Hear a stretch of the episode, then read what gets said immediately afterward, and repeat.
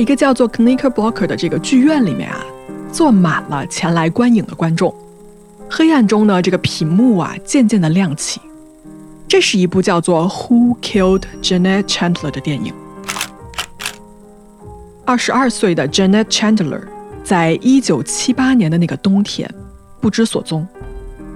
在一棵巨大的这个冷杉树下，他看到了一个可怕的画面：在一片洁白的雪地上，白雪微微覆盖着一具裸体的女尸。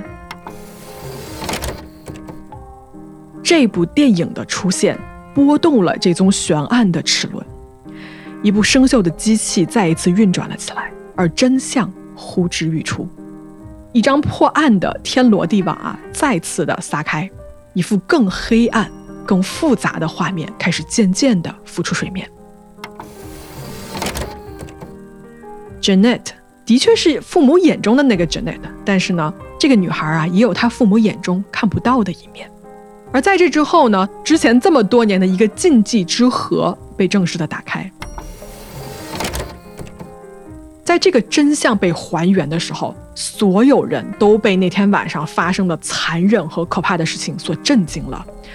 没有人能想到，我是说，没有人能料到 Janet 的死亡背后居然隐藏了这样一个黑暗的秘密。要知道这一切，需要你们跟着我一起回到1979年那个诡异的冬天。本期黑猫付费版内容将在明天放出，欢迎前往小宇宙、喜马拉雅、荔枝、网易云和爱发电收听。你也可以前往公众号发送关键词“付费版”查看收听途径。我们明天见。